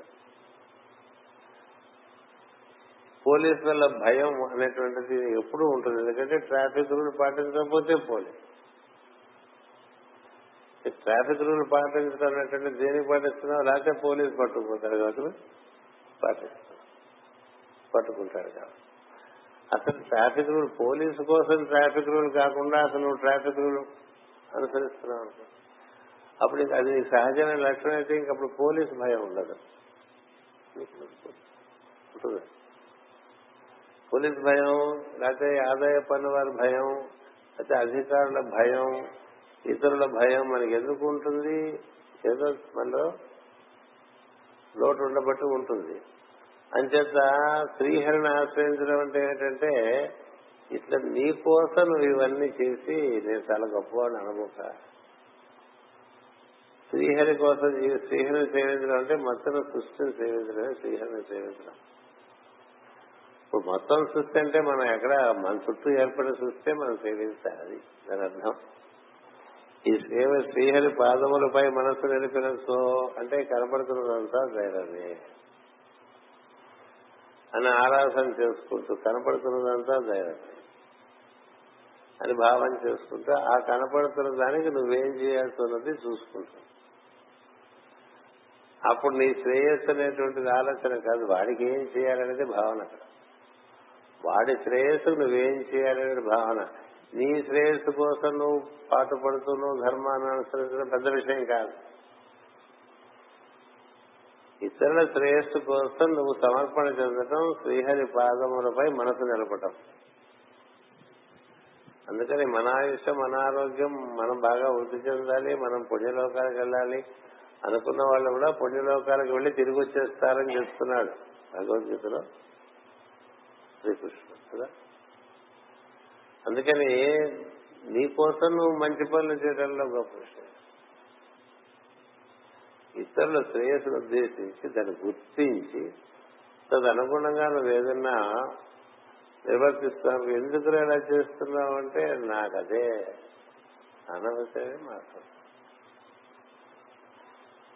మానవ సేవ మాధవ సేవ అనే స్లోగన్స్ కూడా ఉండవు. వాళ్ళ దగ్గర చేసుకుంటూ ఉంటారు. కదా?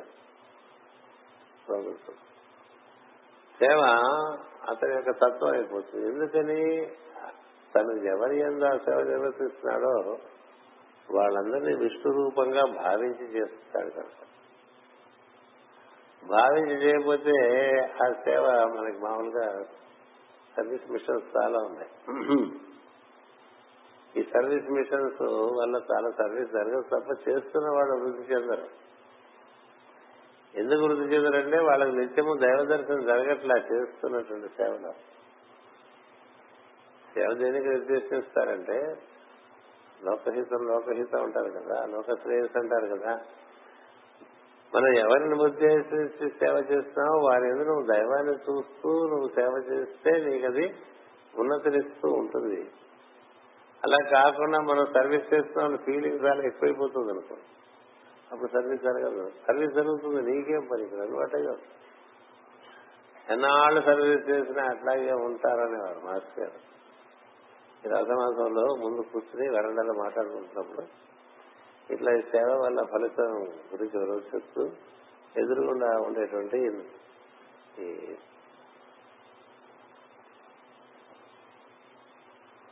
నర్సింగ్ హోమ్ చూపించారు. చూపించి అందులో నర్సులకి ఎప్పటికీ అవదని చెప్తారు. ఎందుకు అవదంటే సేవ చేస్తున్నప్పుడు ప్రతి రోగిలోనూ రోగి కోసం వచ్చిన వాళ్ళందరిలోనూ యేసుక్రీస్తుని చూస్తూ చేస్తే వాళ్ళు ధరిస్తారు అంటే యేసుక్రీస్తుని చూడకుండా సేవ సేవ సేవ సేవ అని మంచిది చక్కగా బట్టలు ఇస్త్రీ బట్టలు. ఏదో అందరిని కోప్పడుకుంటూ చేస్తున్నారు. అనుకున్నా అందరి మీద చిరాకు పడుతూ నిర్లక్ష్యంగా శ్రద్ధగా అలా చేయాలనుకోండి అలా చేయకపోయినప్పటికీ ధరించరని చెప్పారు శ్రద్ధగా చేస్తున్న సేవ ధరించరు. ఎప్పుడు ధరిస్తారంటే దైవాన్ని చూస్తూ దైవాన్ని చూస్తూ వారికి సేవ చేస్తూ ఉంటే అది మార్గం. అది ఇక్కడ మన ఆదరించేటువంటి ఉపదేశం. నిరంతరము ధ్యానించుట అభ్యసింపు అన్నాడు ముందు. నిరంతర ధ్యానం అంటే ఏంటండి ఎప్పుడు కూర్చుని అట్లాగా ఇలా పట్టుకుని ఒక మాల ఇలా తిప్పేసుకుంటూ నాలుక లోపల లెదర్ పీస్ లాగా ఆడిస్తున్నాను అలా నాలుక అప్పచెప్పేసి మనకు ఎక్కడో పాటే దానివల్ల ఉపయోగం లేదు. నీకు ఎవరిని చూసినా అదే గుర్తొస్తుంది లేవంగానే ఏం చూసినా అదే బెడ్రూమ్లో ఏముంటాయి? నీ బెడ్రూమ్లో అవి చూసినప్పుడు మీకు దైవం గుర్తొస్తున్నాడా అది కాక వేరే దైవం ఉన్నాడు అనుకుంటే అంతకన్నా మోసపోవటం ఇంకోటే నీకు పరిసరాల్లో కళ్ళు తెరవగానే కనిపించినది దైవమే. ఇది భాగవతం. మనకి అది ఎందుకు అలవాటు కాదు. అవన్నీ పక్కన పెట్టి ఏదో ఒకటి పెట్టుకుంటాం. దాన్ని చూస్తే దైవం గుర్తొచ్చేది. కదా? అది అన్ని చోట్ల పెట్టుకోలేం కదా? అక్కడి నుంచి వచ్చి కాఫీ కప్పు చూసాము సాసలు చూసాము దైవమే కాఫీ దైవమే. అంతకు ముందు ఇంకోటి చూస్తాం లేవంగానే కదా? మనం చూసేది చాలా ఉంటాయి లేవంగానే. ఏం చూసిందల్లా దైవం అని ఎందుకు అనుకో? అన్ని రూపాలుగాను నేనే ఉన్నప్పుడు టూత్ బ్రష్గా కూడా నేనే ఉన్నాను. టూత్ పేస్ట్గా కూడా నేనే ఉన్నాను. టంగ్ క్లీనర్గా కూడా నేనే ఉన్నాను. వాష్ బేసిన్గా కూడా నేనే ఉన్నాను. కదా? అందులో నీళ్ళు రావటంలో నేనే ఉన్నాను. గాలి రావటంలో కూడా నేనే ఉన్నాను. ఇప్పుడు గాలి రావట్లేదు అండి విశాఖపట్నం ఇదివరకు పంపు నుంచి నీళ్ళు వస్తాయో లేదో టెన్షన్ మనకి. ఇప్పుడు గోదావరి నీళ్ళు వచ్చేసిన ఆ టెన్షన్ పోయింది మనకి. అందుకని ఏం తెలిసి నీకు ఏం కనిపిస్తున్నా దాన్ని కనిపించేదంతా విష్ణువుగా చూడమని కదండి. ఇప్పుడు మొట్టమొదటి అధ్యాయంలో నారదుడు వేదవ్యాసుడికి చెప్తున్నట్టుగా మనకి చెప్పేశాడు వేదవ్యాసుడు కనిపించేది దైవం. వచ్చిన వాడే నారాయణుడు అన్నాడు. కనిపించేదే దైవం. మనం లేవగానే ఎదురున్న ఏ కనబడదు అనుకోండి ఏకగా దైవాన్ని చూడాలి. అలా అలా చేసేవాడికి అభ్యాసం నిరంతరం. ఇంకో రకంగా అవదు నిరంతరం అంటే అంతరం లేకపోతే? అంతరం లేకుండా ఉండాలంటే కళ్ళు తెరిచి తెరిచి ఏవేవో కనిపిస్తున్నాయి కూడా అవి ఏవేవో కాదు. విశ్వం విష్ణుడు విష్ణుడు కంటే వేరేమీ లేదు. అన్నాం కదా. విశ్వరూపుడు పేరు కూడా పెట్టాము అంటే విశ్వం యొక్క రూపమే దైవము అని. దైవం యొక్క రూపం అంటే విశ్వమే రూపాన్ని చూస్తే తర్వాత లోపల ఉండే గుణాలు చూసే అభ్యాసం వస్తుంది. గుణాలు చూస్తే గుణాలకి రూపానికి మూలమైన వాడిని చూసే అభ్యాసం వస్తుంది. ఇట్లా మూడు స్టెప్పుల్లో దైవాన్ని చుట్టూ ఉంటుంది. కదా? అందుకని ఇవి చిన్న చిన్న పదాల్లో చెప్పేస్తే నీవు వాసుదేవుని నిత్యము దర్శించే అభ్యసించము ముందు దర్శనం అండి కనపడుతున్నది వాసుదేవుడే. ఇప్పుడు చాలా మంది అందుకనే వాసుదేవ వాసుదేవ వాసుదేవ ఒకరినొకరు పలకరించుకుంటూ ఉంటారు. కదా? అలా కూడా వస్తాయి. ఎందుకంటే ఇది అన్నారు కదా అందుకని ఇది పెట్టుకుందామని చెప్పి వాసుదేవ వాసుదేవ వాసుదేవ అంటారు. కానీ వాసుదేవ అన్నప్పుడు నీ భావం నందు వాసుదేవుడు పురణలో ఉన్నాడా? కదా? ఇప్పుడు వాసుదేవ కాదు సాయిరామ్ అంటూ ఉంటారు కొంతమంది అదొకటి అదొకటి వచ్చింది కొత్తగా. సాయిరామ్ సాయిరామ్ అంటుంటారు. సాయిరామ్ డోంట్ టాక్ అంటున్నాడు సాయిరామ్ డోంట్ టాక్ ఏంటి అంటే ఏంటి నీకు ఇక్కడ సాయిరాము ఒక ఊతపదం అయిపోయింది తప్ప సాయిరామ్ అనేటువంటిది స్మరణ కాదు. సాయిరామ్ డోంట్ స్టాండ్ హియర్ నువ్వు డైరెక్ట్గా సాయిరామ్ ఇన్స్పెక్ట్ చేసేవాడుగా అయిపోతూ ఉంటావు అది సాయిరామ్ కావచ్చు వాసుదేవ కావచ్చు మాస్టర్ అంటూ ఉంటాం కదా మనం. మాస్టర్ కాస్త నోరు మూసుకుంటారంటే ఎట్లా ఉంటుంది? అలా వాటి చెప్పింది మాస్టర్ మనకి జగత్తు పెట్టిన అందరూ మాస్టర్లే. అదొకటి చూసా ఏం సందేహం లేదు. ఎందుకు కూడా అందరినీ మాస్టర్ అని పిలవడం మాట మొదలుపెట్టేశాను నేను కూడా ఆయన నవనీతం కనపడగానే ఏం మాస్టర్ అంటున్నాను? అంటున్నానా అంటున్నానా లేదా? ఎందుకు వచ్చిన కూడా అందరూ మాస్టర్లే కదా. కానీ ఏ దృష్టితో అంటున్నావు అనేది ముఖ్యం. ఏ దృష్టితో అంటున్నావు అనేది ముఖ్యం. అంచేత నీ దృష్టి దైవం నుండి లేక నీకు అది ఊతపదం అయిపోయింది అనుకో ఉపయోగం లేదు. ఇప్పుడు లేవగానే టూత్ బ్రష్ కానీ ఏం వేస్తారో అనక్కర్లా ఇది అదే అని తెలియాలి. అదే అక్కడ సత్యం. ఇది అదే. ఇది ఏదైతే మొత్తానికి ఆధారమో అది ఇక్కడ ఇట్లా ఉంది. ఈ టూత్ బ్రష్ రూపంలో. మొట్టమొదటి దర్శనం దాదాపుగా అదే కదండి. ఎక్కువ మన సన్నిహితంగా ప్రవర్తించేది లేచిన తర్వాత దానితోనే కదా. ప్రార్థనలు ఏదో చేసుకోవడం అవన్నీ వేరే సంగతి. ఇలా చూసేవాడికి ప్రతి చోట దైవం కనబడక తప్పదండి. Tooth brush tooth paste tongue cleaner wash basin. బయటకు వచ్చిన తర్వాత కాఫీ ఇవ్వబడటం ఇవ్వబడకపోవటం లేట్గా ఇవ్వటం తొందరగా ఇవ్వటం ఇవన్నీ కూడా వాసుదేవుడిగా చూస్తున్నాం. ఇట్లా చూస్తే మార్గం తప్ప ఊరికే కాసేపు అలా లొళ్ళ అరగంట గంట ఆరు గంటలకి వాయించిస్తే మిగతా టైం అంతా వేరేగా ఉంటాం కదా అది ఉండటం. మిగతా టైం అంతా వేరేగా ఉంటూ ఆ కాసేపు అందులో ఉంటే అది అట్లా నిలబడిపోదు. అందుకనే చెమలు అందుకని నిరంతరం దర్శించడం అనేటువంటిది అభ్యాసం చేయాలి. ఒకటి. రెండోది సేవించమన్నాడు.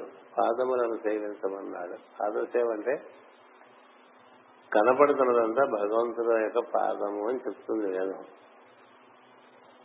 లక్షసార్లు అంటూ ఉంటాం మనం పాదోశ విశ్వాభూత అని అని ఈ విశ్వము ఇందులో ఏర్పడినటువంటి రూపములు భూతములు అంటే పుట్టినవే అని అర్థం.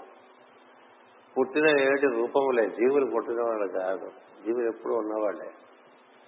అందుకని పుట్టిన రూపాలు అంటే భూమికి అది ఒక గోళం చంద్రుడు ఒక గోళం ఈ జీవులు ఒక గోళం జీవులు రకరకాల రూపాల్లో ఉన్నారు. ఈ రూపాలన్నీ కూడా దైవంగా చూడటం అనేది మొదలు పెడితే లేచి లేచి ఏం కనబడుతుంది దైవమే ఇట్లా ఉన్నాడు దైవమే ఇట్లా ఉన్నాడు దైవమే ఇట్లా ఉన్నాడు అనేది కనిపిస్తూ ఉంటుంది. అది ఇక్కడ చెప్పిన తప్పదు అలా తపస్సు చేయాలి. అంటే పని మనిషి రూపం పదొకటి వస్తుంది మనకి మాటి మాటికి వస్తుంది మధ్య పప్పుడుతున్నారు మీరు ఎక్కువ పని మనుషుల గురించి మాట్లాడుతున్నారు మీకు ఏమన్నా ప్రాబ్లమా అని? అంచేత ఏం చూసినా అదే గుర్తు రావాలండి. అది నాది ఉపదేశం. యమునా నది తీరంలో సహజముగా హరిసాన్యం వహిస్తున్నది ఈయన యమునకి వెళ్తున్నాడు ఎవరో ఒడ్డుకి అందుకని అక్కడ సహజంగా నీకు లభిస్తుంది దైవ సాన్నిధ్యం అన్నాడు. ఆ తీరమున మధువనం ఉన్నది. అతడికేగి అతడి శుచిత్వము పుణ్యమును అనుభవింపము. అతడు నీవు నారాయణ ధ్యానము చేసినతో మేలు కలగను. అనుదినము యమున- యమునా నది జలములలో స్నానము చేసి నిష్ఠతో నారాయణకు నమస్కారము చేస్తూ యమము నియమము అభ్యసించు. నీవు బాలుడవు. వేదాధ్యయనము మొదలగునవి నీకు అందుబాటులో లేవు. ఆయనను మించిపోయినది లేదు అందుకని వేదాలు చదువుకోవాలనే వ్యామోహం అక్కర్లేదు. కదా? మాకు ఉంటుంది వేదం ఏదో ఏం చేస్తున్నాడు? వేదం చేస్తున్నాడు. ఏం నేర్చుకుంటున్నావు అంటే పురుషుస్తూ ఈ పురుషు వేదంలో పురుషుత్వం మాట తాగడం మాట తచ్చే కానీ పురుషుత్వం నేర్చుకుని వేదం నేర్చుకున్నారంటే కొంచెం చాలా అన్యాయం కదా? నీకు తగినట్లు దర్భాసనము లేడి చర్మపై ఆచరణమై స్వస్థకము మొదలుగా ఆసనం కల్పించుకునము మారు ప్రాణాయామం చేయము. దానితో ప్రాణములకు ఇంద్రియములకు మనస్సులకు బలమున మనస్సులకు బలమునకు గల చాంచల్యము దోషములు పరిహరించుకునము మనస్సును వెనుకకు మరచుకునము పురుషోత్తముని పూజింపు అతని అతని ఆశ్రితులకు అనుకూలుడు. చక్కని ప్రసన్నమైన మగము కన్నులు గలవాడు. వారి నామోచ్చారణము వెలుగునిచ్చును. వారి కనుబొమలు కోమలములైన కపోలములు ఇంద్రనీలములు వంటి మేనికాంతి ధ్యానముగును. అతనిని నీవలే తరుణ వయస్సు వానిగా ఎర్రని కన్నులు పదవిల పదవి కలవానిగను కరుణా సముద్రిగను పురుషార్థములకు పరమార్థముగను ధ్యానించము. పక్షమున శ్రీవత్సమన పుట్టుమచ్చ కలిగి సుందరము సర్వలోక శరణ్యము మూర్తి కలవాలని మనస్సును కల్పించుకునము. హారములు కిరీటములు కేయూరములు కంకణములు ధరించి మొలనూరుతో సొగసైన కటిమండలము చెవులకు మకర కుండలములు పక్షమున కౌస్తభము హస్తములందు శంఖచక్ర గదా పద్మములు ధరించిన వాసుదేవుని రూపము స్మరింపు పరిమళముతో నిండిన వనమాల పీతాంబరము బంగారుటందరము ధరించిన మూర్తిని స్మరించము. చూడదగలిగినంత సౌందర్యమును ఊహించుకునము. అతడు ఆశ్రిత పోషకుడని ఆనందదాయకుడని జీవులచే స్థుతింపబడుతున్న వాడని జప్తి చేసుకుని చూచును. ఎంత రసవంతమైన మనస్సును కన్నుగా చేసుకుని సూచనతో అంత సంతోషము కూర్చును. నీ హృదయము పద్మము నీ హృదయ పద్మమున నడిబొడ్డునందు తన చరణ నఖ కాంతులను ప్రసరింపచేయును అట్టి వాసుదేవుని శాంతమూర్తిగా ధ్యానింపము. అతనిని అనురాగముగా చూస్తున్న మూర్తిగను వరప్రదాతగను ధ్యానించి ఏకాగ్రత కూర్చుకొనము. చేతనైనతో ఏమయో కోరకే ధ్యానింపము.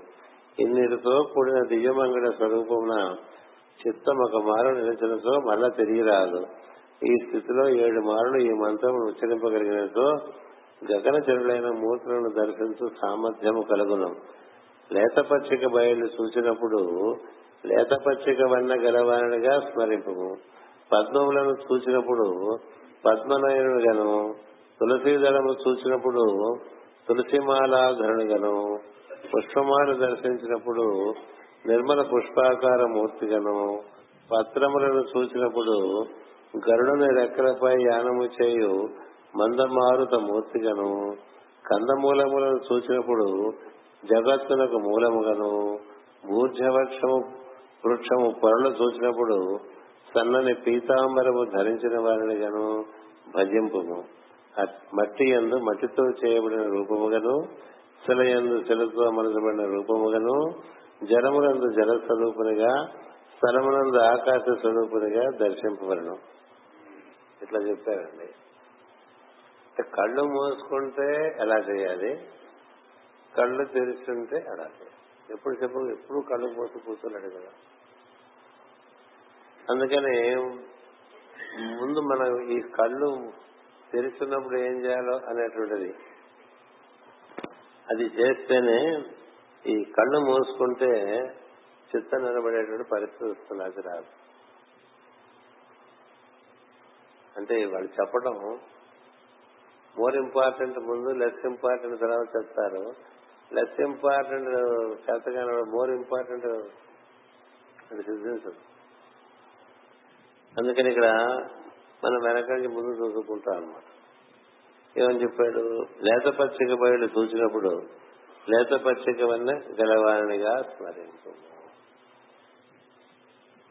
పచ్చిక బయలు ఆంధ్రప్రదేశ్లో తిరుగుతుంది చాలా కానీ పచ్చగా అది చూసినప్పుడు ఇవి ఇక్కడ చాలా బాగుపడుతుంది రైస్ ఇక్కడ భూమి చాలా కాస్ట్లీ అట్లా మనం ఎకరాలు వాటి వాల్యూస్ ఇక్కడ రియల్ ఎస్టేట్ వచ్చేస్తుంది ఇలా వెళ్ళిపోతుంది కదా. అలా వెళ్ళకుండా భగవంతుడు ఇక్కడ ఇంత అందంగా ఇంత పచ్చగా ఆకుపచ్చగా ఆకుపచ్చగా లేదనుకోండి. మా రాధమానంలో తూర్పు వైపు ఏ మొక్కలు వేసినా పెరగం కారణం సూర్యరశ్మి రాదు అక్కడికి కదా? అక్కడ మొక్కలు పచ్చగా ఉండవు. ఇట్లా ఉన్నాడు ఇక్కడ దేవుడు అనుకోవాలి. ఇక్కడ దేవుడు లేడు దేవుడు లేడు అనుకోకూడదు కదా? ఎక్కడ లేడు? అన్ని చోట్ల ఉండేవాడు అన్ని చోట్ల అని చెప్పి చూస్తున్నప్పుడు ఏం చూస్తే అదే దైవం? అందుకనే ఇప్పుడు నీకు మొక్క కనబట్టలేదు అక్కడ మట్టి కనిపిస్తుంది అనుకో మట్టి కూడా దైవమే చెప్పడానికి ఆ మట్టి కింద మట్టితో చేయబడిన రూపముగా. అంటే మట్టి కనబడితే మట్టిని దేవుడిగా చూడమన్నాడండి. రాయి కనబడితే రాయిని దేవుడిగా చూడమన్నాడండి. వృక్షం కనబడితే వృక్షాన్ని దైవంగా చూడమన్నాడండి. పుట్ట కనబడితే పుట్ట పుట్టని దైవంగా చూడమన్నాడు. పక్షి కనబడితే పక్షం దైవంగా చూడమన్నాడు పాము కనబడితే పాముని దైవంగా చూడమన్నాడు ఇలా మనకి ఎన్ని ఆలోచనలు రాలే? వచ్చినాయా? మనం పుట్టకి ఆరాధన చేస్తాం చెట్టుకి ఆరాధన చేస్తాం రాయికి ఆరాధన చేస్తాం కదా? దీని చేయట్లేదు? ఇవన్నీ ఎందుకు వచ్చినాయి? ఏదైనా దైవమే అని చెప్పడానికి ఏదైనా పక్షిని ఆరాధన చేస్తాం పాముని ఆరాధన చేస్తాం అంటే దేని మనిషి రూపాన్ని ఆరాధన చేస్తాం. సనాతన ధర్మంలో అన్ని రూపాలు దైవ రూపాలే అని చెప్పడానికే ఇన్ని ఆరాధనలు వచ్చాయి తప్ప ఆ వాటికి మనకేం తెలుసో వాటికి లిమిట్ చేయమని చెప్పలే. వాటికి లిమిట్ చేయమని చెప్పలే. కొన్ని ఉదాహరణ చెప్తారు. కొన్ని ఉదాహరణ చెప్తారు. మాకు ఇన్కమ్ ట్యాక్స్లో ఒక సెక్షన్ ఉండేది. ఇన్కమ్ ఇంక్లూడ్స్ అని వాట్ ఈజ్ ఇన్కమ్ అనేది? ఇన్కమ్ ఇంక్లూడ్స్ అని కొన్ని చెప్తారు ఉదాహరణ అంటే ఇలా ఉంటుంది ఇన్కమ్ అని చెప్పడానికి తప్ప ఇది కాదు ఇంకేం చెప్పండి ఇన్కమ్ కాదంటానికి వీల్లేదు. ఇంక్లూజివ్ డెఫినేషన్ అంటారు దాన్ని. అట్లా భగవంతుడు ఇలా నీకు అట్లా గడియారం గాను అట్లా ఆ చిత్రపటం గాను ఈ చిత్రపటం గాను ఆ కిటికీ గాను ఆ దోమతరి కిటికీ గాను ఆ పూలలు గాను ఈ లైట్లు గాను ఈ తిరిగే ఫ్యాన్ గాను ఇట్లా ఏం చూసినా ముందు అది గుర్తొస్తూ ఉంటే అది అది తపస్సు ఫస్ట్ గుర్తు రావాల్సింది అది. తర్వాత అది ఇదిగా ఉంటుంది అది ఇదిగా ఉంది. అదే మంత్రం. అదే ఇది అదే ఇది అదే ఇది అని చాలాసార్లు చెప్పుకుంటూ ఉంటాం. కదా? అదే ఇది అంత సులభం అదే ఇది అని గుర్తించడం కష్టం. అలా నిరంతరం గుర్తించడం తపస్సు. తపస్సు అవుతుంది. అంటే ఆఫీస్కి వెళ్తున్నా అదే ఉంటుంది వాడికి. తిరుగుతున్నా అదే ఉంటుంది. తింటున్నా అదే ఉంటుంది. మాట్లాడుతున్నా అదే ఉంటుంది. ఇంకెప్పుడు లేదు అది? ఎప్పుడు? నిజానికి ఎప్పుడు ఉన్నది అది? నువ్వు దానిగా చూడకుండా ఇంకోటిగా చూస్తున్నావు. కదా. దానిగా చూడటం అని చెప్పడం అనేటువంటిది ఒకటి బాహ్యమైనటువంటి ఆరాధన ఉంటుంది ఈ బాహ్య ఆరాధన వల్ల నీకు చిత్తము ఒక రకమైనటువంటి దానికి ఏకాగ్రత అంటే ఒక స్థిరత్వం వస్తుంది.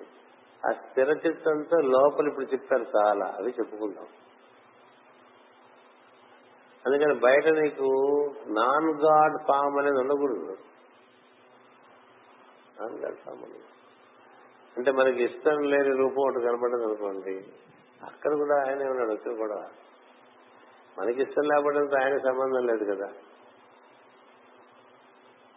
అందుకనే మనకి ఇష్టం లేని వాళ్ళ రూపంలో కూడా దేవుడు ఉంటాడని మనసుగా చెప్తూ ఉన్నాడు కదా. మనకి ఇష్టం లేని ప్రొఫెషన్స్ ఉండొచ్చు కదా. అవి ఎక్కడి నుంచి వచ్చినాయి? అవి ఎక్కడి నుంచి వచ్చాయి ఎన్ని వైవిధ్యాలు కూడా ఒక చోటు నుంచే వచ్చినాయి. ఇవన్నీ ఎందుకున్నాయి? నువ్వు నేర్చుకోవడానికి ఉన్నాయి నువ్వు నీలో ఏది అంగీకరించని స్థితి రాకూడదు. ఇది నేను ఐ డోంట్ యాక్సెప్ట్ అనేది నీకు ఎంత ఉంటే అంత నువ్వు సంకుచితమైపోతూ ఉంటావు ప్రజ్ఞలో. ఐ యాక్సెప్ట్ ఆల్ అనేటువంటి స్థితి అనుకోండి అది చాలా వ్యాకోచం చెంది ఉంటావు అందుకే అందులో వాళ్ళు ఇచ్చారు మనకి చదువుకుంటూ ఉంటాం అప్పుడు. బ్రహ్మ నిరాకరణ నిరాకరో ఇది నిరాకరణమస్తు. మా మా బ్రహ్మ నిరాకరో అనిరాకరణమస్తు అనిరాకరణమస్తు. అలా స్టైల్గా చదివితే ఉపయోగం అలా చూడగా ఈ సంస్కృతం చదివితే మనకు చిన్న రోగం వస్తుంది నాకు తెలిసి. మనం మామూలుగా మాట్లాడుకునే భాష కాదు కదా. అందుకని కొంత సంస్కృతం మనకు వచ్చిందనుకోండి మనకి లేనిపోని ఒక అహం వస్తుంది. కదా? వస్తుంది కదా? అది చదువుకున్నప్పుడు ఒక స్టైల్ వస్తుంది. ఎక్కడంటే వికారాలన్నీ వస్తాయి ఉన్న నార్మల్సీ పోతుంది. చాలా ఆశ్చర్యంగా ఉండదు ఇంగ్లీష్ మాట్లాడితేనే అలాగే అయిపోతాం మనం. కదా? సంస్కృతం మాట్లాడితే ఇంకా అలా వికారం అయిపోతాం. పరిస్థితి ఏంటంటే మామూలుగా భాష స్వచ్ఛంగా మాట్లాడినా అది కూడా ఒక కొత్త స్థితిగా ఉంది ఏట్రే అంటేనే ఎక్కువ బాగుంటుంది ప్రజ అయిపోయింది. ఏట్రే? కదా. ఎందుకు చెప్తానంటే నీవు ఇప్పుడు బ్రహ్మను నిరాకరించవద్దు బ్రహ్మను నిరాకరించవద్దు అన్నిటి ఎందు బ్రహ్మమే ఉన్నాడు అని ఒక శ్లోకం చెప్పాను అనుకోండి అది నీకు భావనలో నిలవాలి తప్ప ఇది ఇంగ్లీష్లో చదివావా తెలుగులో చదివావా సంస్కృతంలో చదివి ఏంటంటే ఉపయోగం భావంలో నిలకపోతే నిలకపోతే ఏ భాష అయినా ఒకటి. ఎందుకని? భాష భావాన్ని వ్యక్తం చేసేటువంటి ఒక ఉపకరణం అది. లాంగ్వేజ్ ఇస్ ది మీన్స్ అన్నారు కదా. అందుకని భావంలో ఉన్నదనుకో ఇతర బ్రహ్మమే. బ్రహ్మమే అంటే నారాయణుడు కాదా అనుకోకండి. అది నారాయణుడే. బ్రహ్మం అన్నా నారాయణుడు అన్నా పరమశివుడు అన్నా పరాశక్తి అన్నా. ఇన్ని ఇన్ని ఇన్ని కాకుండా అజనేశారు దాన్ని. అది. అదే ఇది. అదే ఇది. అదే ఇది. నీకు ఇప్పుడు ఎక్కడన్నా వెళ్ళావనుకో అక్కడేం బాగాలేదనుకో అదే ఇదిగా ఉంది. నీకు ఇష్టం లేకపోతే అక్కడ అది ఆగదు. కదా? మనకి ఇష్టం లేని వాళ్ళు సృష్టిలో ఉండకూడదంటే వీలుపడదు కదండి. దేవతలకు ఇష్టం లేని వాళ్ళే కూడా బోల్డ్ మంది ఉన్నారు అక్కడ. అష్ట దిక్పాలకులు కూడా ఇష్టం లేని వాళ్ళు బోల్డ్ మంది ప్రపంచంలో ఉన్నారు. ఇష్టాయిష్టాలు దాటిన వాళ్ళు ఒకళ్ళే సృష్టిలోంచి తరించిన వాళ్ళు. దేవతలు దాటలే. అందుకని ఇష్టాయిష్టములు దాటినటువంటి మార్గాన్నే గురు మార్గం లేక యోగ మార్గం అని చెప్పారు. ఎందుకంటే అన్ని రకాలుగానే ఉంటుంది సృష్టి. ఇన్ని రకాలుగా ఉన్నాడని నువ్వు తెలుసుకుని అందులోంచి బయటపడు. నీకు దీంతో సంబంధం? అది నిర్వర్తించుకుంటూ బయటపడమని చెప్తారు. అందువలన లేత పచ్చిక బయలు చూసినప్పుడు లేత పచ్చిక వన్న గలవారిగా స్మరింపు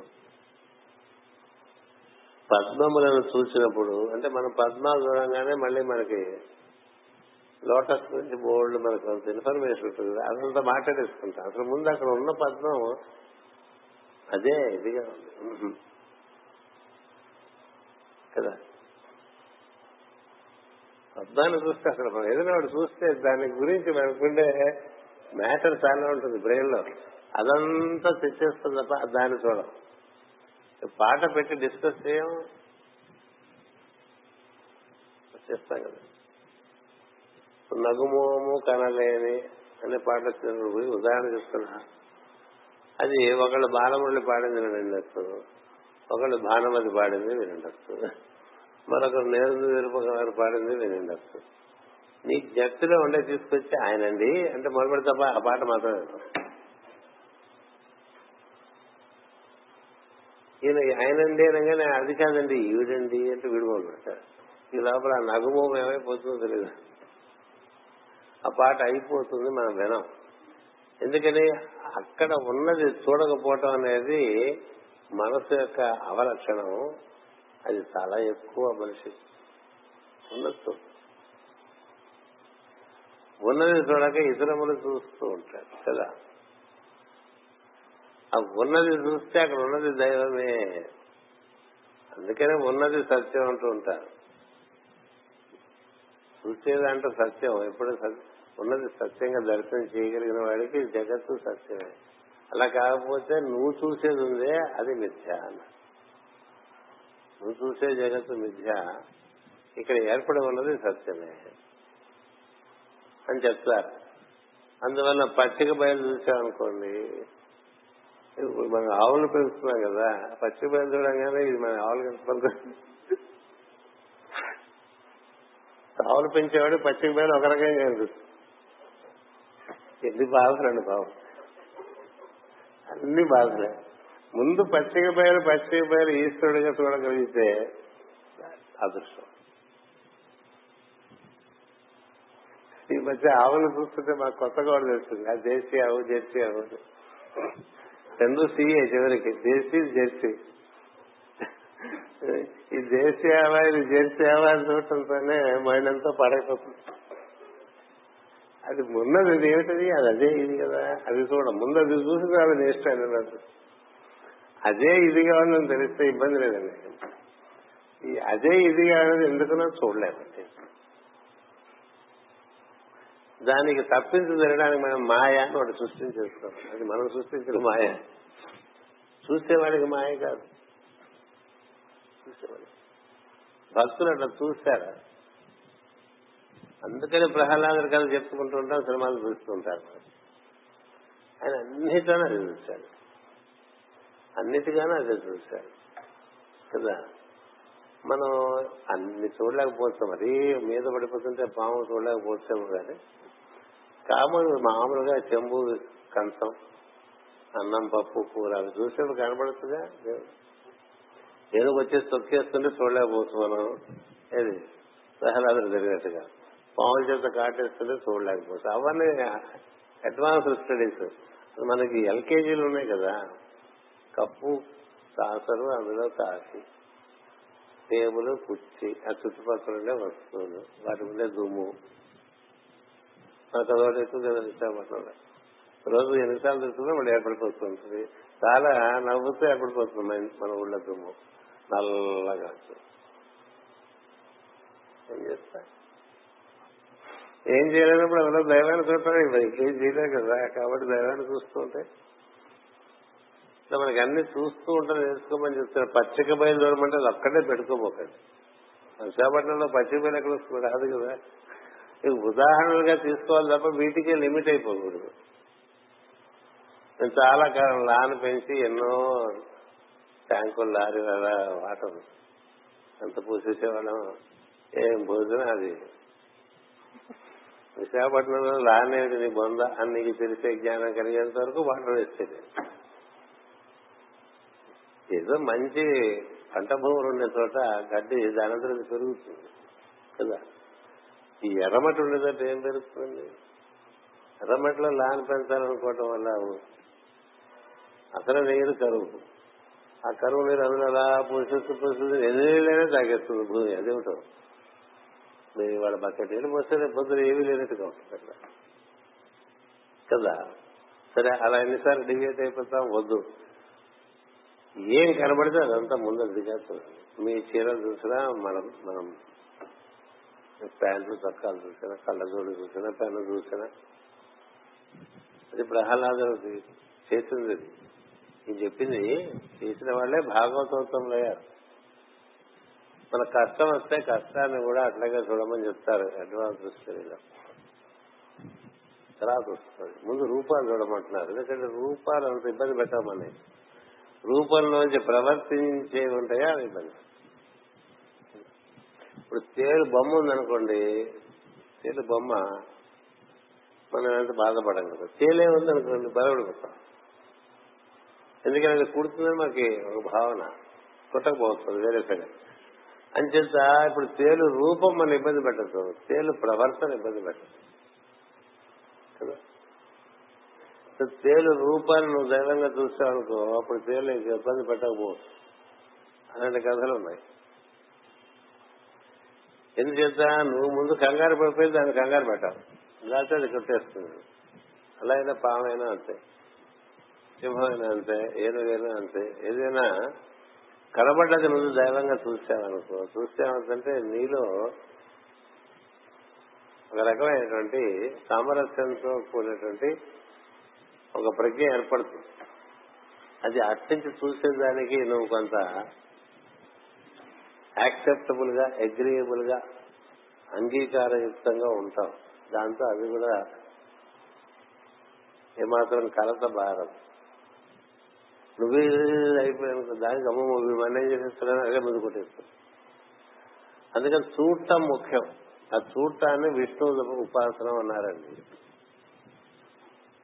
పొద్దున్న నుంచి లేచి లేచి సాయంత్రం పడుకునేంత వరకు ఎన్ని రూపాల్లో విష్ణువుని చూశావు? ఎన్ని రూపాల్లో చూడలేదు? ఇది వాళ్ళు కొత్తగా చెప్పుకోవట్లేదు మనం. భాగవతం ప్రధాన స్పందన నుంచి చాలా సార్లు వచ్చింది. కానీ మనకి ఇది అవ్వట్లేదు కదా. మనకి ఇది కిండర్ గార్డెన్ అవ్వకుండా మనం స్కూల్లో చేరదాం అనుకుంటాం హై స్కూల్కి వెళ్ళిపోదాం అనుకుంటాం యూనివర్సిటీకి వెళ్ళిపోదాం అనుకుంటాం ఇలా చూడు నీకు చాలా రకాల రిజర్వేషన్స్ నీలో ఉంటాయి. నీ సైకిల్లో ఉండే లిమిటేషన్స్ అన్ని అలా తీసే రూపం. కొన్ని రూపాయలు మనం చూడంగానే చేటంత మాకు అయిపోతుంది. కొన్ని రూపాయలు చూస్తే ముడిచిపోతుంది మనకి. మనలో గమనించే అంత రోగం ఏం చూస్తే అది? అది కూడా దేవుడి రూపమే కదా. ఒకసారి నేను మాస్టర్ గారు ఊళ్ళో ఏదో రెస్టారెంట్లో కూర్చుని పొద్దున్నే పలహారం అదే బ్రేక్ఫాస్ట్ అంటాం కదా తీసుకుంటుంటే అక్కడ ఒక ఆయన వచ్చాడు ఆయన చాలా అవకరంగా ఉన్నాడు చూడటానికి ముఖం కూడా చాలా భగవంతుడు ఏర్పాటు చేశాడు. ఆయన అద్దం ముందు ఇటు చూసి అటు చూసి ఇంక పక్క చూసి ఆ దుబ్బని తీసుకుని బ్యాక్ పాకెట్ నుంచి తలకాయ దూకుంటున్నాడు ఎంతసేపు దూకుతూనే ఉన్నాడు మేక టిఫిన్ చేసిన సేపు ఆయన దూకుంటున్నాడు నేను మాస్టర్ గారితో అన్నాను వాడికి ఏం మాస్టర్ అంత ఫీలింగ్ ఉంది వాడి ఫేస్ మీద వాడికి. చూడబోతే ఇలా ఉంది కదా అంటే అలా ఉండదు నీకు నాకు అలా ఉండదు వాడికి అలా ఉండదు చెప్పాను. ఎవరి ఫేస్ వాడికి బాగుంటుంది. ఇప్పుడు నీ ఫేస్ నీకు బాగుంది నా ఫేస్ నాకు బాగుంది. నా ఫేస్ నీకు బాగుండబోతు నీ ఫేస్ నాకు బాగుండబోతు అట్లాగే వాడి ఫేస్ వాడు బాగుండేట్టుగా ఏర్పాటు చేస్తారు మనిషికి మన లోపల. అందుకనే అన్నిసార్లు వాడు అద్దంలో చూసుకుంటాడు లేకపోతే చూసుకోడు కదా అని చెప్తారు అలాగే మనం ఎవరిని చూసినా ముందు దైవం గుర్తొచ్చారనుకోండి మనకి అనంగీకారం పోతుంది. మనకి ప్రాథమికంగా మనలో ఉండే పెద్ద సమస్య ఏంటంటే ఎగ్రీబిలిటీ చాలా తక్కువ మనకి. The more civilised you are the less agreeable you are. అలా అయిపోతుంటాం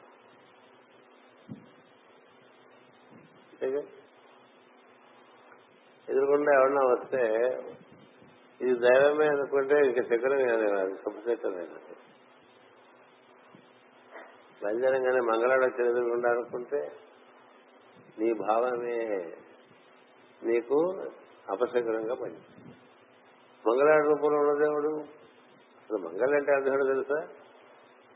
మంగళము అనే పదం నుంచి వచ్చింది మంగళి అది. అందుకని శుభప్రదమైనటువంటి నాదం వినిపించేవాడు కాబట్టి వాడు మంగళి అన్నాడు మంగళాడు ఎదురొచ్చాడని ఇంకోటి ఎదురొచ్చాడని మరో ఎదురొచ్చాడని నానా బాధపడిపోతుంటాం మనం. పిల్లి వస్తే చెప్పనే అక్కర్లేదు అది దైవంగా భావిస్తే ఈ సూపర్ స్టిషన్ నుంచి బయటికి రావాలి. అందుకనే ఒకటి గుర్తుపెట్టుకోండి అన్నిటి దైవాన్ని చూడటం అనేటువంటి ఆరాధన చేసేటువంటి వాడికి ఇంకా మరి ఈ సూపర్ స్టిషియస్ బిలీఫ్స్ అన్ని అక్కడ నో సూపర్ అంతేకాదు అన్ని తిథులు మంచి తిథులే. అన్ని తిథులు మంచి తిథులే. అన్ని కాలములు మంచిగా ఎప్పుడూ స్మరణ చేసుకుంటూ ఉండాలి. అందుకని ఇంకా శాస్త్రాలు జోలికి మనం వెళ్ళే పరిస్థితి కూడా ఉండదు. గురువు ఇచ్చే పెద్ద సౌలభ్యం ఏంటంటే అన్నిట్లోనూ దాన్నే చూడు అన్నిటిగానూ దాన్నే చూడు ఆ మార్గంలో నువ్వు వెళ్తున్నావు అనుకో నీకు అన్ని శుభప్రదమే. ఎందుకని? ఇంకో రకంగా జరిగిందనుకో అది కూడా దైవ సంకల్పమే తీసుకుంటాడు అంతే. నీ నుంచి వేరే సంకల్పాలు రావు ఎందుచేతంటే నువ్వు దైవస్మరణ జరుగుతుండడం చేత అశుభ సంకల్పాలు రావు. అలా సాగుతుంది. అందువలన పద్మములు చూసినప్పుడు తులసి చూసినప్పుడు. తులసి చూసినా? గడ్డి చూసినా? పచ్చికిపోయినట్టు గడ్డే కదా. అందుకనే ఎంత అద్భుతం సనాతన ధర్మంలో గడ్డితో కూడా పూజ పెట్టారు గడ్డైనా పర్వాలేదని. కానీ గడ్డి పర్వాలేదని ఊరికే గడ్డి భావాలతో గడ్డినే ఎగురుదట గడ్డి భావం అది కాదు. ఎందుకంటే అది కూడా దైవమే. అని గణపతికి తెలుసు. కాబట్టి ఆయన అంగీకరిస్తాడు మనకు తెలియదు. ఎంత గడ్డ అయినా పెట్టేస్తాం పువ్వు కన్నా గడ్డి సులభం కదండి దొరకటం. కానీ దేనైనా దాన్ని భగవంతుడిగా భావన చేసి పెట్టారనుకోండి. అది ఏం పెట్టినా అందుకనే పత్రం పుష్పం ఫలం తోయం. నువ్వు ఏమైనా పర్వాలేదు. యోమే భక్త్యా ప్రయచ్చతి. అతీతం అతీతం అందువల్ల ఇది చెప్పాడు పుష్పమాల ధరించిన వాడిగా పువ్వులు చూస్తే ఆయన పువ్వులు ఆయన ధరించిన పుష్పమాల గుర్తొచ్చనుకుంటే ఆయన గుర్తొస్తున్నట్లు ఇట్లా పెద్దాన్ని అట్లా రిలేట్ చేసుకోమని చెప్పాడు దేని చూస్తున్నాను పత్రములు చూసినప్పుడు ఏవో రెక్కలు చూశారనుకోండి పువ్వులు రెక్కలు దొరుకుతుంది రెక్కల్లా గుర్తించుకున్నాం ఎట్లా దాంతో అన్వయం చేసుకో. నీకు దైవం అనేటువంటి ఒక భావన ఉన్నది దాంతో అన్వయం చేసుకో. ఇట్లా నువ్వు చూసేదంతా దైవంతో చేసుకున్నాం అన్నం చూసామండి. అన్నం చూడంగానే మనకి అది అన్నం బ్రహ్మేతి వ్యజానాత్ అని గుర్తు రావాలి కదా? రావాలి అన్నం బ్రహ్మమే అని వేదం చెప్పింది అలా చదవటం కాదు. అసలు ఏది కాదని. ఈ ఏర్పడిందంతా దాని నుంచే ఏర్పడినప్పుడు నీతో సహా. మనతో సహా అంత వితౌట్ ఎక్సెప్షన్ అంతా దాని నుంచి ఏర్పడినప్పుడు రూపం కూడా దాని నుంచే అది అల్టిమేట్ మేనిఫెస్టేషన్ పిండి నుంచే కదా రొట్టె ఏర్పడింది. ఈ ఈ దర్శనం ఇలా దర్శనం చేయటం భక్తి అండి.